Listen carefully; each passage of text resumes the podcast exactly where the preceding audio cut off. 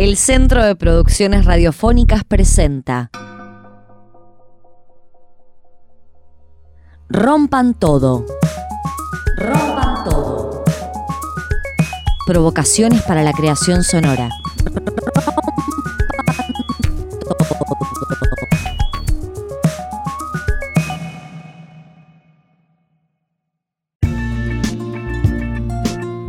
Temporada 2. Arte sonoro, radio y género.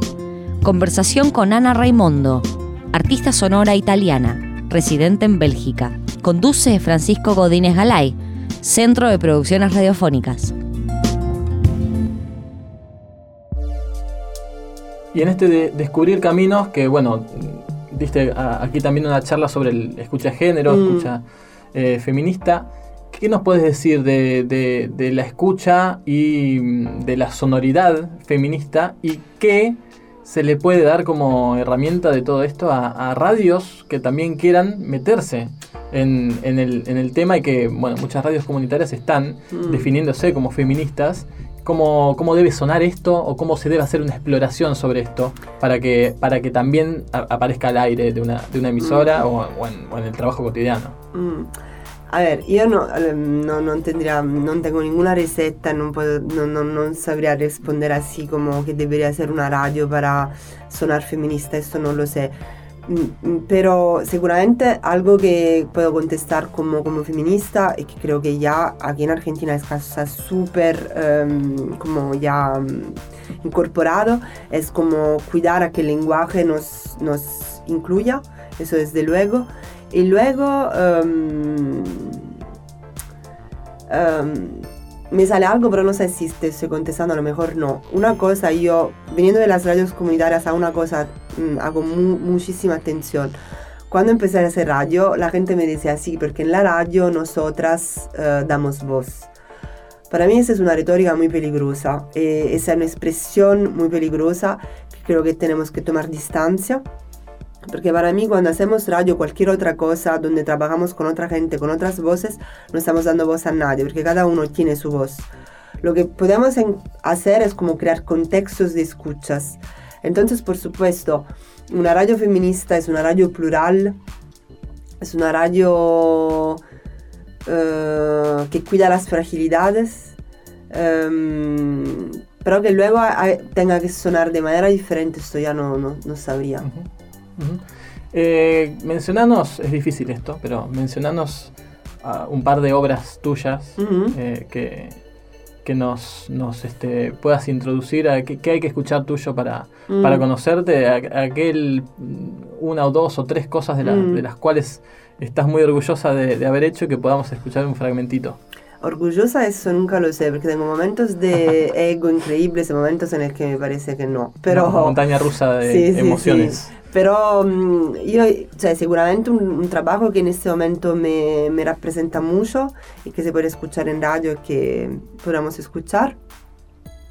Se llama Nuevas Fronteras del Bienestar del Ecosistema Vaginal y como ves esta vagina vuelve, vuelve, vuelve porque para mí no es solamente algo atractivo para nada, para mí es también poder de una manera mm, poder decir esta palabra como digamos muchas más.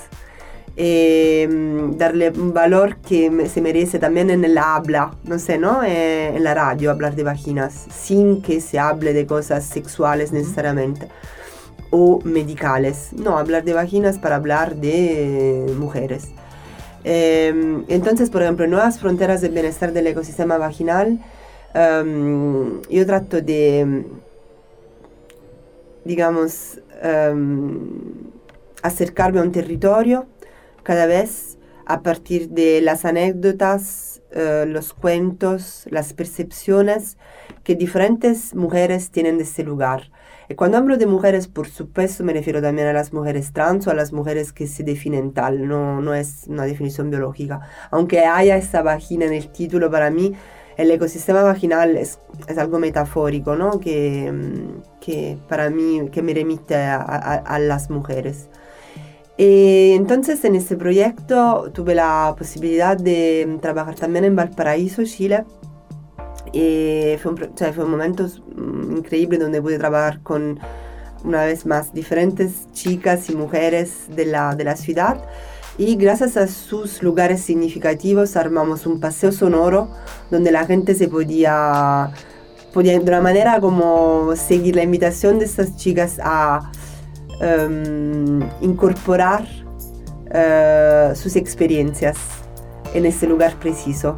No sé si lo conté bien, pero esto podría ser algo que sí me, me representa en este momento en esta cotidianidad de la gente que se pone en la calle a vender, eh, no sé, pues verduras, tonteras, lentes, paraguas en invierno, no sé. Hay, eh, hay mucho juego de color en Valparaíso, una ciudad muy llena, pero no muy llena en términos como de, hay mucha gente, sino muy llena en el sentido de, de variada. Mira, yo me siento muy a gusto en Valparaíso porque es una ciudad donde cabe todo el mundo. Me encanta, me encanta. Es una ciudad donde bueno, transitamos nosotras, lo que puede llamarse las feministas, mujeres educadas, eh, mujeres que venimos de otros lugares, mujeres blancas o mujeres bien vestidas o transitamos eh, negros, negras, transitamos gente pobre, transitamos gente muy repobre, gente que vive en la calle. O por ejemplo, lo mismo hice también en Santa Cruz de Tenerife hablo de, lugares que, son de habla española. Eh, en este caso el resultado final fue una instalación sonora multicanal donde se metían en diálogo las voces de las chicas, de las mujeres, con los paisajes sonoros de los lugares que me mencionaban. Es que ahora si me, si me preguntas por una calle que tenga el nombre de una mujer, no te sabría decir ni uno, creo. Si lo tengo que pensar. No no se me ocurre.